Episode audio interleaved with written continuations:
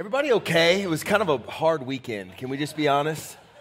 It was kind of a tough one. Like I, I don't, you know, it's uh, everyone lost on some, some level. You like Austin FC? Bummer, lost. You like UT? Bummer. Like A and M? Bummer, way bummer. Uh, you know, for me and a few of my comrades, Baylor, bummer, we lost too. Like everyone loss. And it was painful you know like it's like you're kind of wanting the day to get better.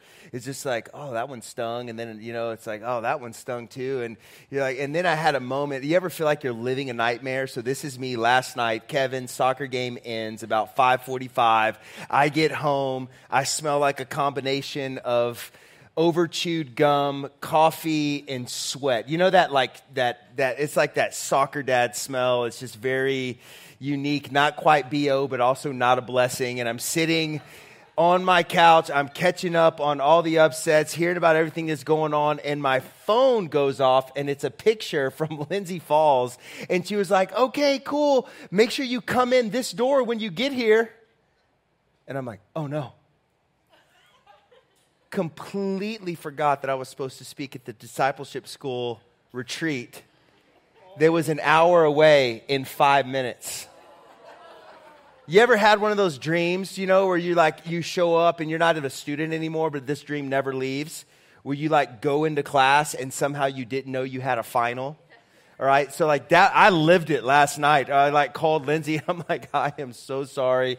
No excuses. I'll be there in an hour and 15 minutes. So thanks for the grace. But we made it. It was awesome. But then I came home, got home at about 1030 just to watch Baylor lose. Like it was just a hard day. Like it was just like it was just kind of a disappointing day, disappointing day, disappointing day. And uh, I like to sometimes take glimpses of struggles that I'm experiencing turn my eyes up to heaven and say, okay, Lord, is there anything that you'd like to teach me in this? You know, like you have one of those moments where you're like, okay, there's one thing happens, coincidence, two things, eh, like seven things end up not going the way you think. You're like, okay, Lord, are you trying to get my attention? You know, at, at, at the expense of the University of Texas and at A&M, like I'm listening, Lord. And, um, and, and honestly, he was like, you know what? It's just a reiteration that I'm a God of comebacks. And this series we're going into called God is Undefeated, which, like I said last week, I think is a pretty cool title, so you can cheer if you'd like. But um, ultimately, what we're talking about is about the fact that, that the battle is not done. The struggle that we're in is, has not been defined.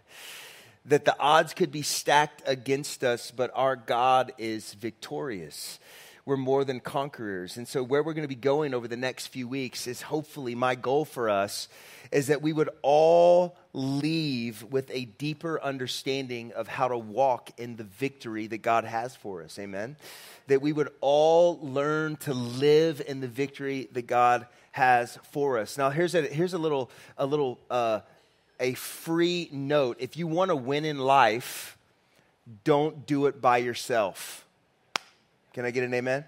There's an old African proverb that I love. If you want to go far, if you want to go fast, go alone. But if you want to go far, go together.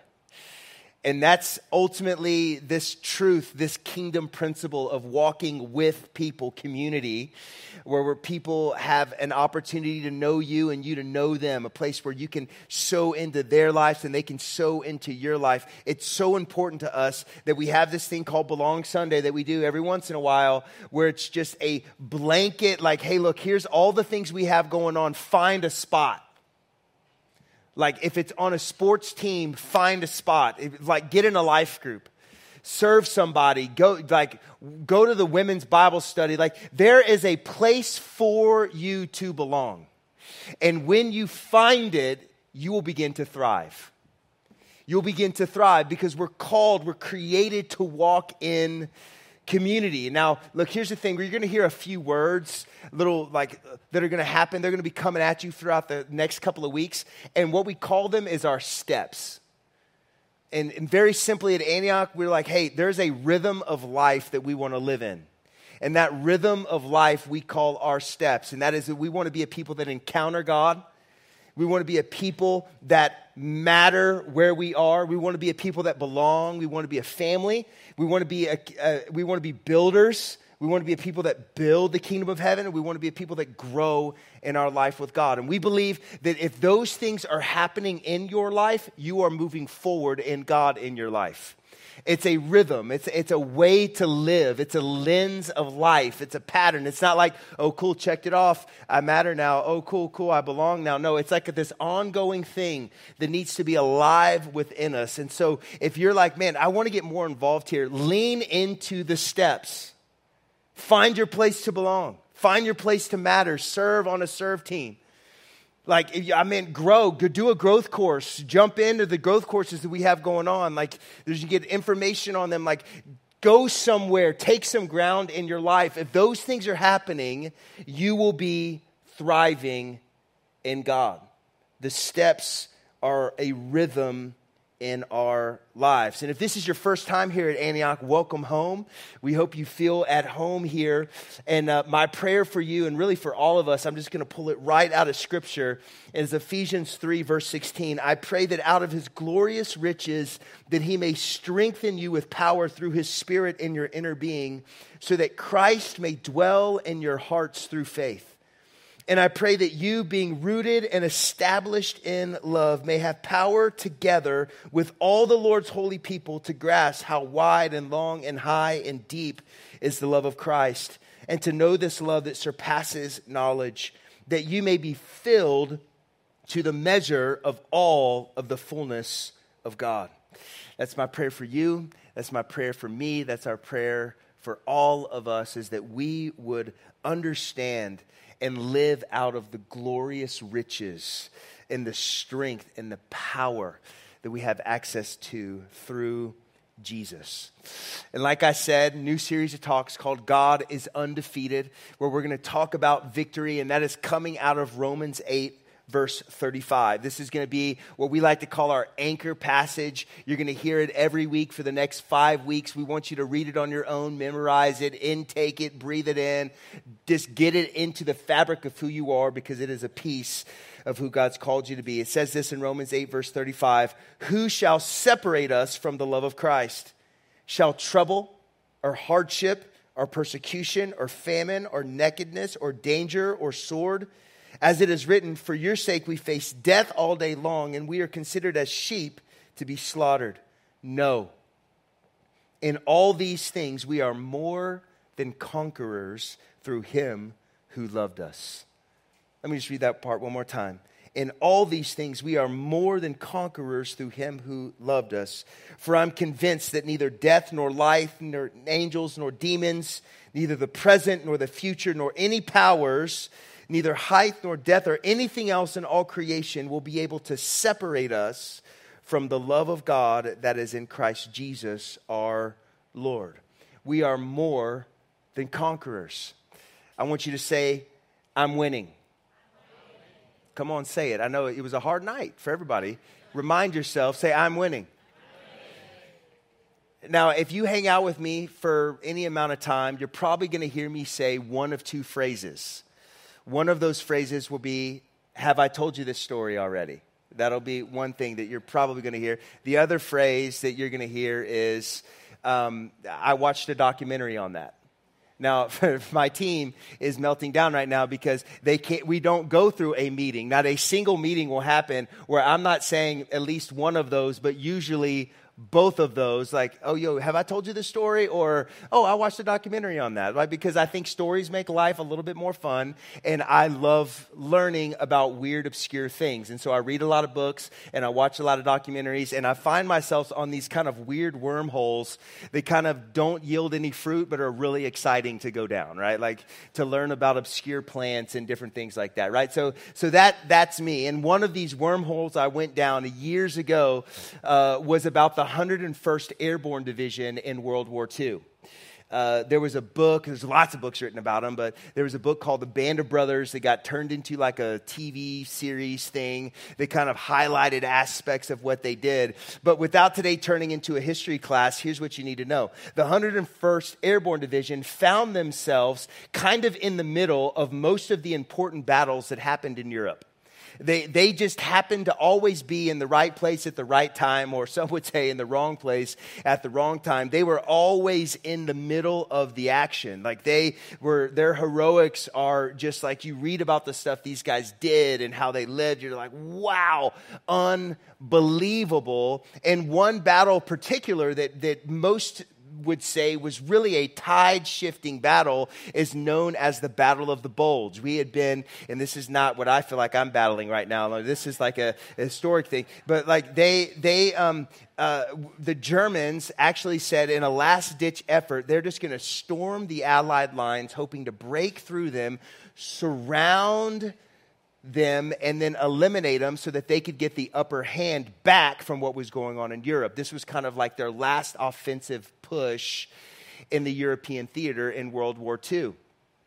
And it was executed to precision, right? I mean, they just went for it, tanks, troops for days nonstop, just coming and coming and coming and coming and punishing the Allied lines. And they just kept driving back and driving back. And if you look at a map at that time, it literally turned into a bulge in the Allied lines, which is how it got the name, the Battle of the Bulge. And the interesting thing is, is the 101st Airborne Division found themselves to be right there. And they said, you know what? No matter what, we're not moving no matter what happens, we're not leaving. They got down by the end of this eight day siege to one bullet per man per gun. And day and night, the enemy knew exactly where they were, and they would shell them with artillery shells day and night. And it was so freezing bitter cold and they didn't have the right clothes they didn't have winter jackets but they couldn't light fires because as soon as they lit a fire the enemy would zero in on that location and punish them for trying to warm themselves. They didn't have food they didn't have the right clothes they didn't have the right supplies. There was no one that was able to get to them to support them and to back them up. And you know what they were not thinking in the middle of that eight day struggle? Man this feels like we're winning I don't think that that's a conversation that happened at all in any of those foxholes. I think the conversation that happened in those foxholes is, dude, what in the world is happening? Like, is anybody going to come and help us? But you know what? It's the truth is that you look back in history, because they didn't move, most historians say that's when we really won the war. Here's what I want you to hear victory sometimes feels like a battle. Victory sometimes feels like a battle. And walking in the victory that God has for us is about learning to thrive in the fight. Learning to thrive in the fight. Again, let's listen to Romans 8 one more time.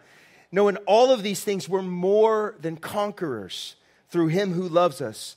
For I'm convinced that neither death nor life, nor, neither angels nor demons, neither the present nor the future, nor any powers, neither height nor depth, or anything else in all creation will be able to separate us from the love of God that is in Christ Jesus our Lord. Do you see it? Like there's nothing that's going to come at you. There's nothing the enemy can do to you. There's nothing that will separate you from the love that God has for you. So, what's that mean for us? Is that that means that we can thrive in the fight. He is our ever present help in our time of need. Because what Jesus has done for us allows us, now I want you to get this, to live from victory. We don't have to fight for victory. The battle has been won, death has been defeated.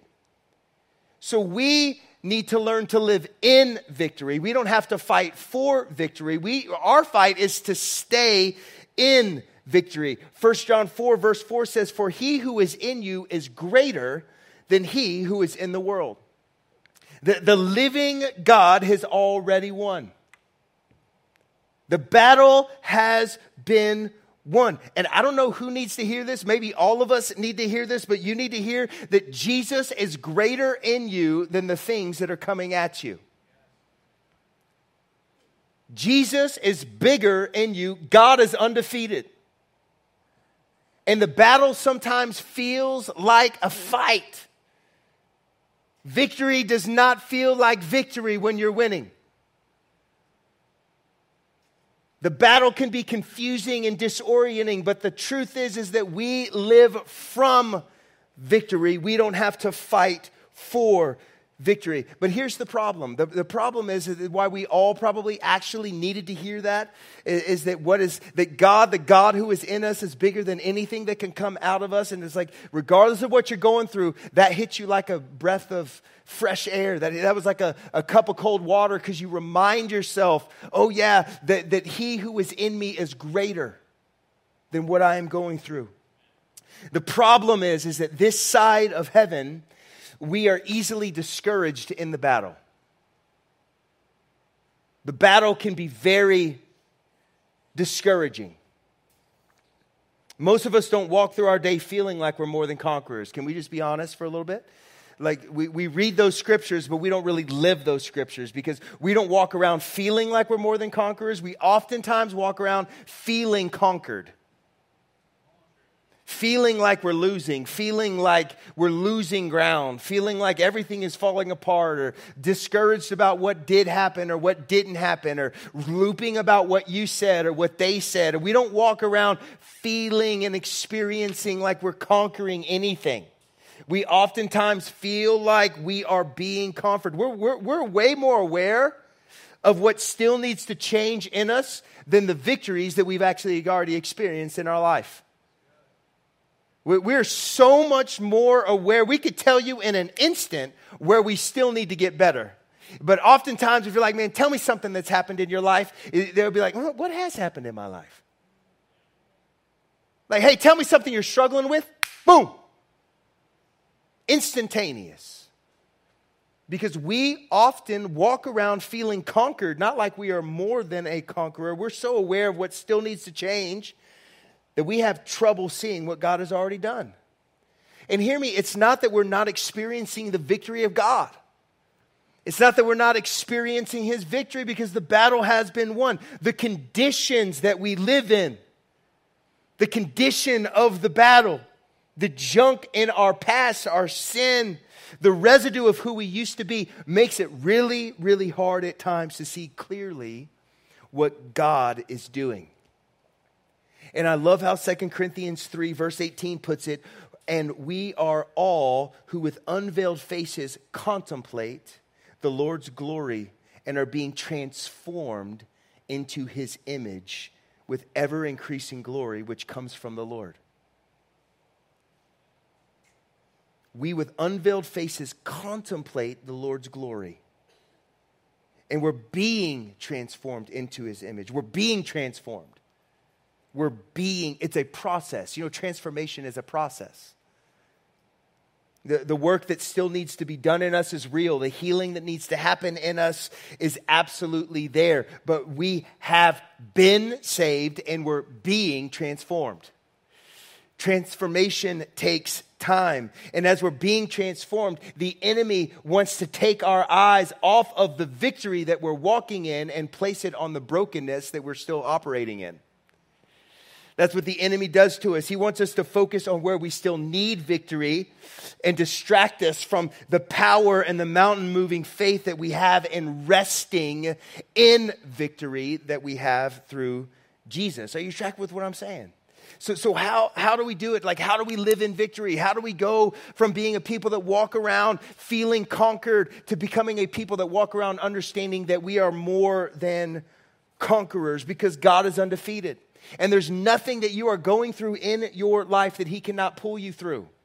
Ooh, somebody needs to write that down. There's nothing that you are going through in your life that God cannot pull you through. He is undefeated. He is the God of victory. He is your champion. He has won. So, how do we do it? How do we live from victory? It's super simple. 1 Thessalonians 5, verse 16 Rejoice always Pray continually and give thanks in all circumstances. Can we just say that together? Rejoice always, pray continuously, and give thanks in all circumstances.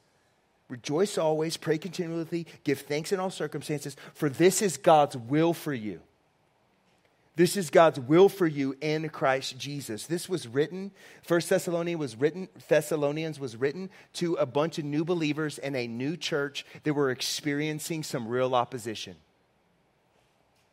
and they were encountering hard stuff in their personal lives. They were being rejected by culture. And this was a letter that was written to them to strengthen their faith, to remind them that they are to live from victory and not to hope that they will have victory. And in that, at the end of this letter, this is when it happened, this is when this is written, at the very end of this letter that was to strengthen them and to stir their faith and to, to get them to get their eyes off of the difficulty and onto the victory of Jesus.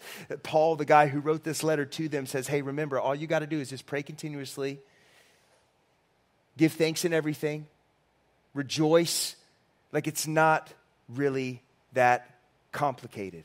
If we pray continuously, we will walk in victory. If we pray continuously, we will walk in victory. Now, where we're going as a church, and where I believe where God wants to take you, we're going to have to pray like we've never prayed before. Like, prayer is going to have to be like a roar that comes out of this house. Prayer, prayer is going to have to be like a roar that comes out of your life. And I think a lot of times we like long for transformation, we long for breakthrough, we long to walk in victory, but we don't then do the things that are the keys to victory. Because even me saying that, like, oh man, we need to pray, we need to be a praying people, we need to have like mountain moving prayers happening at all time. Like your prayer life should be like, yo, I'm about to move something. I mean, think about living from that paradigm of victory. Like every time you get up in the morning, you're like, dude, I'm about to move some stuff around in the spirit. Because that's the truth of what happens when we pray. If we just have a mustard seed of faith, we can like say, yo, mountain, go there from here. You jump into the sea.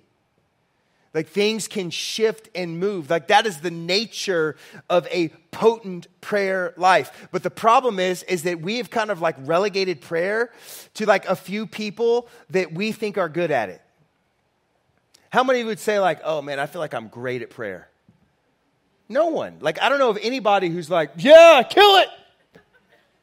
Like, my prayer life is like awesome. Like, no, everyone feels like their prayer life needs to get better.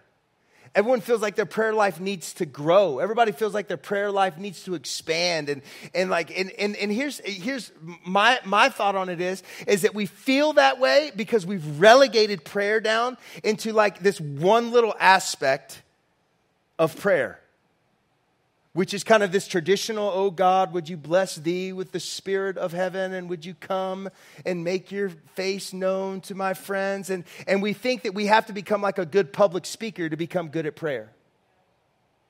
Public speaking and prayer, it's not the same thing.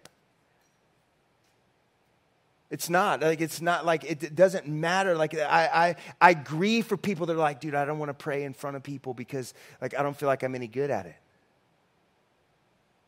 Like that, that's, a, that's what the enemy does to silence you. Because you don't get a grade on your prayer like a speech. It's not like you're taking a speech class in college and someone's like sitting up in heaven going, okay, I don't know. That didn't really flow. I didn't really like that inflection there. You inflected wrong. No. Like that, that's, that's not at all what prayer is, man. Now, hear me. Do we need to fill this house with prayer meetings? Yes. Are you blessed when you come? Yes, 100% of the time. Do we always want to come? No. because we think that like prayer is for some people. And so it's one of those things where you're like, dude, I'm out. I'm not going to do the prayer thing. So if you're saying like we're going to start like being like a 24 7 prayer church, like, dude, okay, cool. Like, I'll show up on Sundays, I'll support you, but I'm not going to be a part of it. And what we're really doing is we're saying, you know what, like, I don't understand what prayer is. That's what we're saying. Because if we understood what prayer really, really is, and it's not like just walking around your house and filling the air with like requests, like, God, would you do this for me? Or would you move on my behalf? Or would you touch this person? It's like, yeah, that's a part of prayer, but that's not all of prayer. And one of the things that we're doing actually in this season is that we're, we have a growth course on prayer that you can take. It's going to be happening, but I think after church here and before church at the north at our north campus, so that you can expand your understanding of what prayer is. Because we want to equip you, we, we, we want to help you, we want to give you tools so that your prayer life can be strengthened. Here's the thing walking in victory is connected to our continual praying. And some of you are like, dude, you just took a really wild turn. We were like talking about victory and being more than conquerors, and now we're talking about prayer. Absolutely. Absolutely. Because this is the hard work of staying in victory is prayer. That's what it is. When we're feeling defeated, it is a it is a white flag in our soul that needs to be going up, going, I surrender afresh and anew to you, Jesus. I, I am surrendering to you. Now, I, I want you to hear a definition of prayer that a guy named Richard Foster in his book called Prayer, very creatively named which side note great resource. If you're like dude i feel like i don't really understand what prayer is and like my understanding of prayer is just feels really small like it's some sort of to-do list i have to work my way through before i feel good about my day and you're like dude i need god to blow my framework and expand my understanding of what prayer is read that book. It is a good good resource. He defines prayer as an ongoing love relationship with god an ongoing love relationship with God. So, you know what that tells us? Prayer is relational, it's not transactional. Oh, that was good. Prayer is relational, it's not transactional. Our goal of prayer is connection. Our goal in prayer is awareness. It's not just working our way through a to do list, it's a love letter. Prayer is relational, it's not transactional. And that's why Paul tells us that we have to pray continually. It's not a call for us to walk around and never stop praying in our traditional understanding of what prayer is. You like have a goal where you're like, you're all right, all right cool, I'm gonna pray all day. God, thank you, God, thank you, God. Like, like, no, it's like that's not what he's talking about. What he's saying is live constantly aware of him.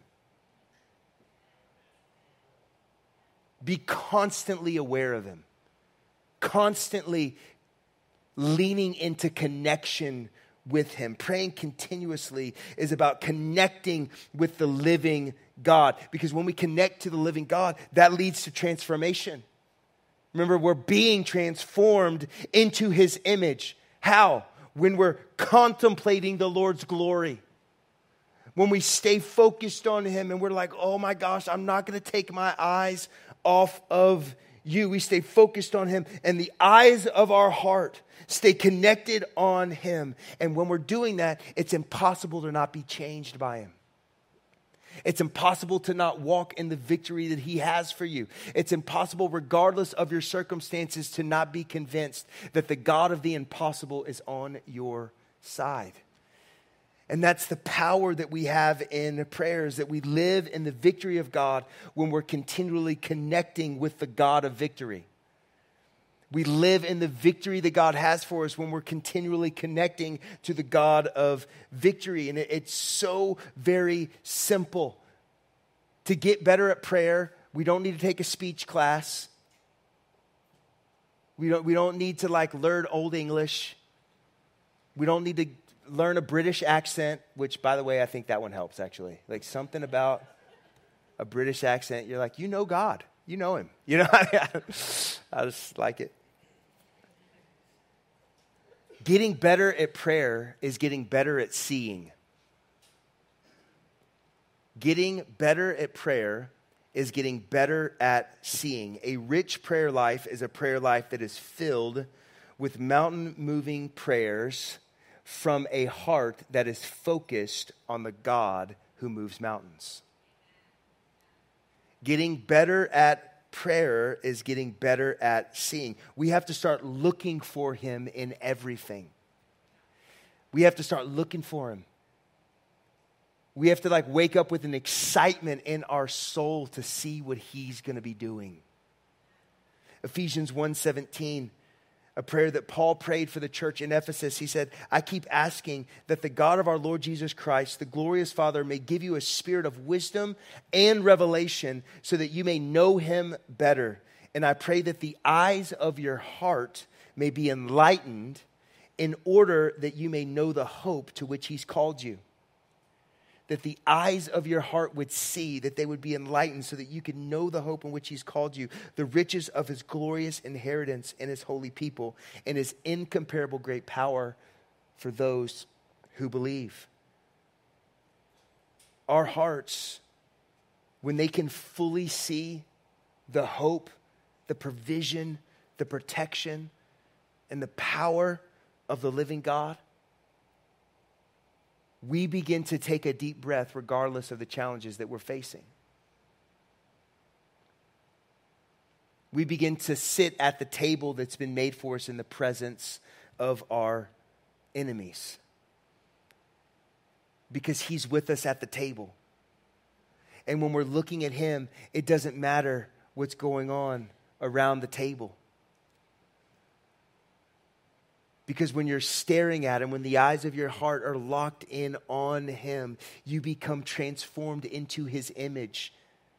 The God who's undefeated, the victorious one, the one who conquered all so that we could then be more than conquerors. What we focus on changes what we see. What we focus on changes what we see. What you're focusing on in the struggle that you're facing right now is going to change how you see the struggle that you're facing right now.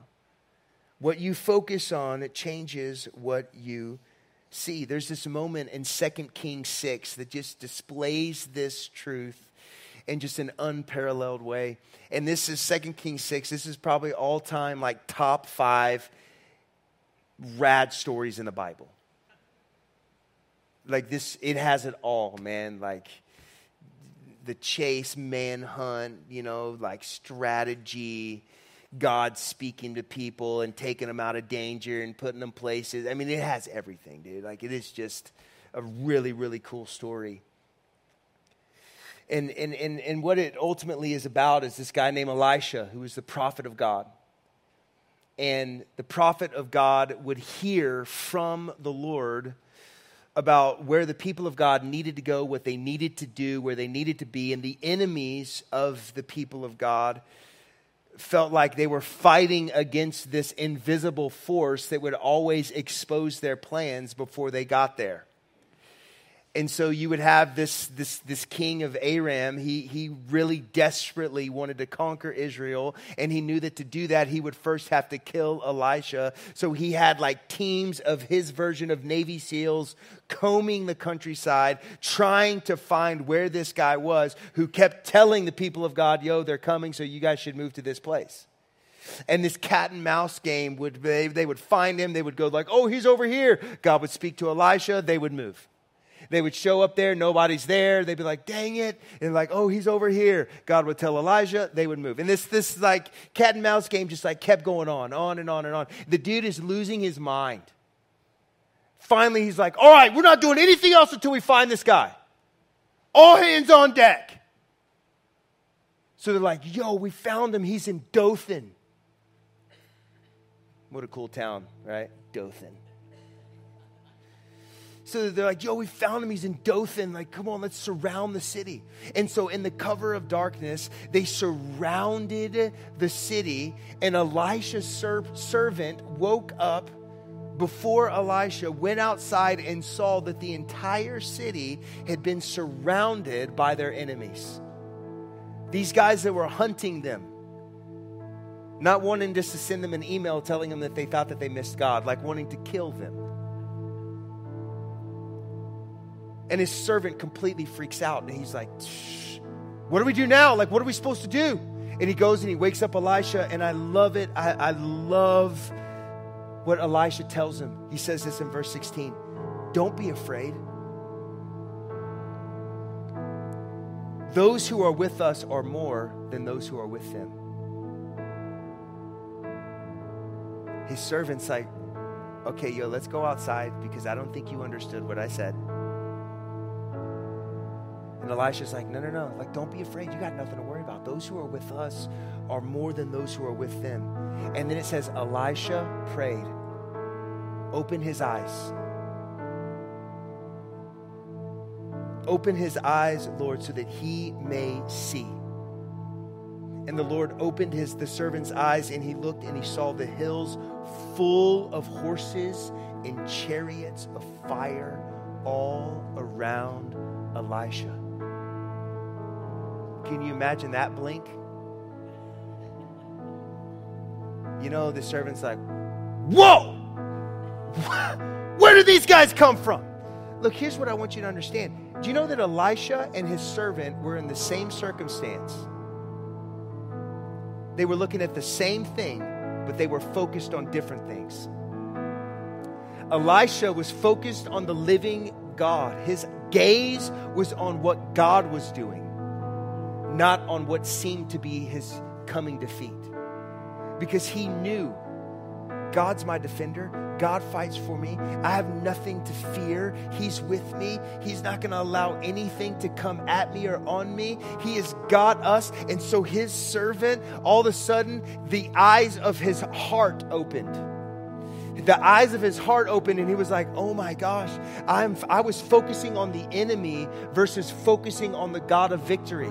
And Elisha's prayer life was gnarly, dude. I mean, he prayed some crazy prayers. He saw God do some unreal things right? But the, the, the, the gist of his life was he was committed to staying connected to the living God. He lived to keep the eyes of his heart focused on what God was doing, regardless of what he was experiencing in the natural. Man, you know what my prayer is for us? God, open our eyes. That's like my prayer that's like been bubbling up inside of me is like God open our eyes to see that that our enemies are surrounded that you are in control that we have nothing to fear that we have nothing to be discouraged about. We have nothing to be anxious about because the living God is fighting for you and you just need to be still. You are more than a conqueror. Our God is undefeated. Victory has already come. We just have to stay alive to what He's doing and experience the grace that He's giving us to walk in victory, to live in victory, to establish our lives from victory. We don't have to try to muster it up. And there's nothing that Elisha had to do to get God to show up to defend him. Don't you love that? He was asleep. He didn't pray, Oh God, would you come and rescue us? No, God had already decided it's on. And God was already there, God was already moving. Sometimes we think we have to create the victory, that we have to say the right things, pray the right way, go about things the right way. And no, no, no, no. What we have to do is focus on Him. We focus on Him, our prayer life is going to go through the roof because it's about a relationship, it's not about a transaction. It's about staying connected to Him. And if you want a vibrant prayer life, if you want a life that revolves around the victory of God, then rest in His presence. My goal for all of us this week is that we would have an awareness alarm.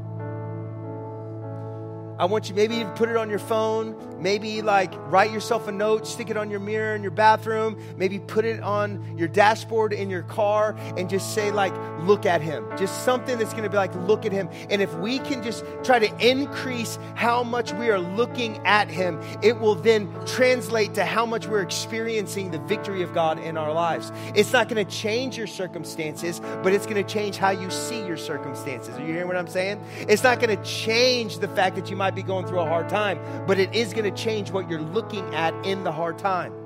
You might be in such a mess and you're like, dude, I don't know how God's going to turn all this for good. I don't know how God's going to flip this around, but I can focus on the God who does turn all things around for good. Stop looking for the solution and start looking at the God who loves you. Stop looking for the thing that you want to change and just be with Him. It's not about a transaction, it's about a relationship because our God is undefeated. He's already won. So, you know what that means? That we are too. Just let that sink in for a minute. Because if you're anything like me, there's an area of your life that does not feel undefeated. But you're more than a conqueror. What's coming at you is not bigger than what's inside of you. We just have to live in the victory of God by saying, God, open our eyes so that we can see you and see what you're doing. And when we're doing that, we're going to be transformed. We're going to be healed. We're going to be set free. We're going to be delivered. We're going to be overwhelmed by the victory of who He is, regardless of the battle that we might be fighting.